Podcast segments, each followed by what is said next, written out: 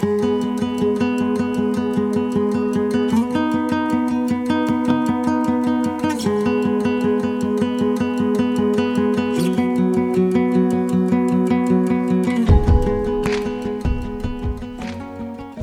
to the Narrative Journey podcast. I'm your host, Valerie, and I truly appreciate you being here through space and time wherever you are to listen.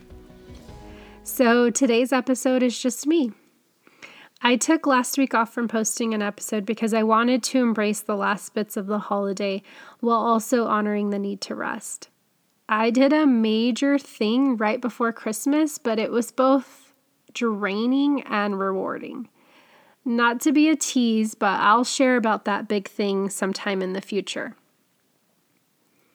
Today's episode, I'm going to talk a little bit about the ability for our hearts to expand beyond our understanding and also the concept of forgiveness. And as I share my story, it might seem a little scattered, for lack of better words, uh, but I think by the end, you'll understand how it all comes together. And I really hope that although I'm sharing a personal narrative today, that you're able to walk away asking yourself some questions. So let's get into my story. A few months ago, I started my own personal therapy. It's been years since I've gone, and to be honest, I was putting it off. Back in my first episode, I talked a little bit about how I didn't really like being seen when I was little. Picture me as Thumbelina sneaking around the house with that being my way of operating at such a young age, a narrative developed where I began to internalize a lot of my experiences. Thus, I processed on my own and I didn't seek counsel, nor did I utilize expressing myself to learn about my environment or experiences. So, with that being said, my default when I'm needing to process is to go within myself and do that on my own. And sometimes that's really great and it's a really good uh, measurement of my own personal resiliency. But other times, um, I need an outside source to sit with me uh, and to help reflect and process and mirror things back to me. So I started therapy again. All of this is kind of funny to share because I tend to be a vocal processor. If I haven't already mentioned that, basically what I mean is that sometimes I don't really know what I'm personally feeling or experiencing until it becomes a stream of word, words leaving my mouth. Uh, insert the desire to start a podcast there. But this is another reason why me being in therapy or seeking counsel of some sort is good for me because of the fact that I'm able to process better as ideas turn into words, turn into sentences, um, leaving my mouth.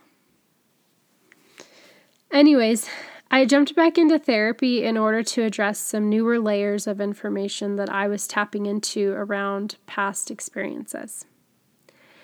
But I also needed to do so in order to process some current stuff. 2020, the year of clear vision, right? Let me take this time to share that I am, of course, a huge proponent of mental health care. I think at some point everyone should engage in therapy if possible. I say that with a passion that was born from both sides of the therapy chair, from my professional and personal lenses. Therapy was something that helped me beyond verbal explanation, and it is currently helping me in all the ways that I've needed it to. And I've seen it help others move mountains. So, yay, therapy. this past week in my therapy session, I was processing some thoughts around an old experience. And as I reviewed my interactions with others at that time, I sat back and said, I'm at peace with their response or lack thereof. I know deep down their actions and inactions were about their own survival at the time. Now, this isn't a new insight for me. I've been at this place around that particular incident for many years now. But what was interesting was what my therapist said to me in response and what she challenged me to fully lean, lean into and embrace. I re realized this My heart has the capacity to expand far beyond my human understanding. I can acknowledge and feel pain around hurtful things while still acknowledging and understanding someone else's on their side of their experience. This isn't the first time I've realized this, and it won't be the last. Time and time again, through both my personal and professional experiences, I have seen my own and others' ability for empathy to dive far deeper and soar much higher than they believed or I believed it could. The author Glennon Doyle says something along the lines of allowing other people's pain to pierce us is strength, not weakness. Really think about those words. Allowing other people's pain to pierce us is strength, not weakness. What a delicious description of true compassion and empathy. That one is for myself and all of you listening that have had those moments of questioning whether or not you feel too much.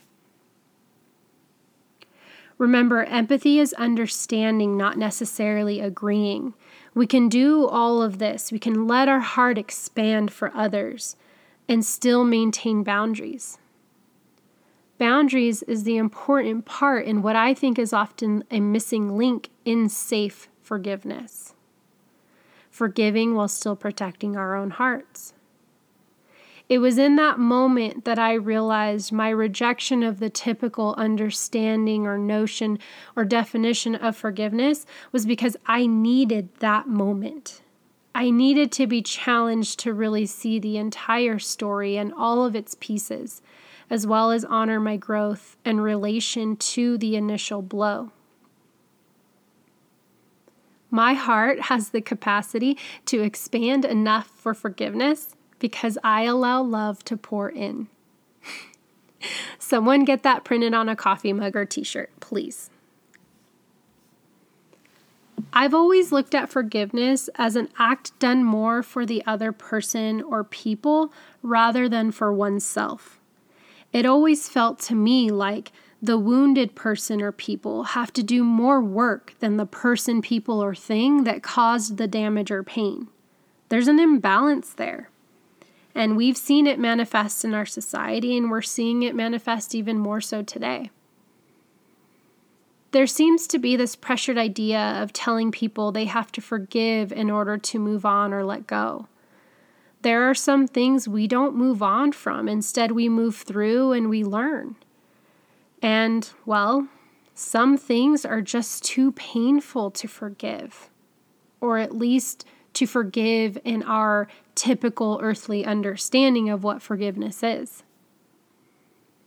That pressure often results in harboring a resentment that over time we just can't shake. What happens there? The person or people that have been wounded or hurt end up hurting even more. Self inflicted guilt can be a heavy thing to carry around. But I see it this way forgiveness requires radical self acceptance and love first. It does not mean an abandonment of the self or our feelings. And forgiveness, much like love, shouldn't be measured in time. Without the deep care around one's own life, how can one reach deep down for compassion and understanding for others? Self love and acceptance often spark self inquiry, leading to our inner wisdom and deeper understanding. This doesn't mean that upon self love's arrival, we suddenly forgive all hurts. Self love is an act, a verb, it ebbs and flows. And with that, we learn more and more about ourselves. And sometimes self love and acceptance equals hardcore boundaries and cutting ties. That's okay. I didn't come upon self love and acceptance the other day in therapy, but rather I've been in it and I revisited an old experience within it for the first time in years. At 35, I have honed, sharpened, and settled into a deeper understanding of forgiveness.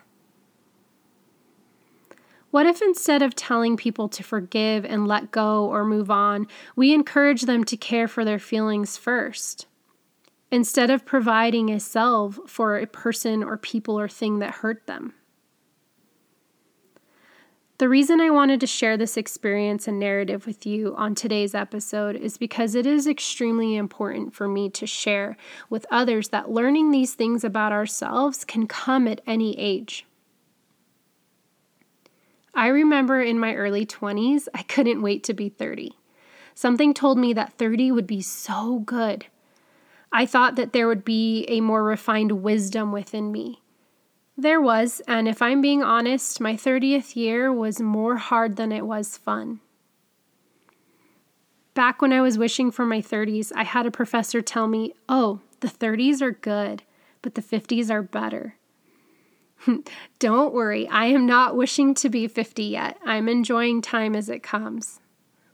But in this experience that I had in therapy and this new insight, I felt like I had struck 30s gold. The understanding of forgiveness that I shared with you today is mine. It's not the end all be all, and yours probably looks a little different. Mine was originally born from a religious standpoint. Not saying that that's bad, but in my years of catechism, I wasn't taught applicable foundations of being a Christ follower. I was taught to memorize prayers.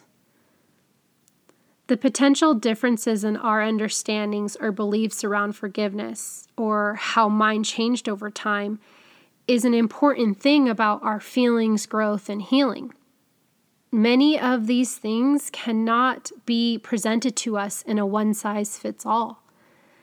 They can't be defined down to a sentence or two or necessarily taught to us by one person or one experience. And oftentimes, our understandings or beliefs change over time. We step into amplified awareness as we continue to grow. Let's normalize that. Let's normalize the concept of growing and changing our minds. As you walk away from today's episode, I want you to think about your heart expansion. How far have you let your heart open wide for others? Could it open a little more? Are you willing to allow other people's pain pierce you as an act of strength? Of course, with healthy boundaries set in place. What's your understanding of forgiveness, and have you ever been pressured to do so in order to, quote, move on? Can your perception of forgiveness oscillate as you grow and learn more about yourself? Right now, more than ever, I think what we need is to let our hearts expand deep down and way up. In many ways, I'm being personally challenged to do so. I'm right there with you. This podcast has been something that has been so fun for me, and I really appreciate every single listen, follow, and rating that I've received. I hope that this space can be seen as a tangible expression of my heart expansion. Thank you for being here today. This is the Narrative Journey podcast.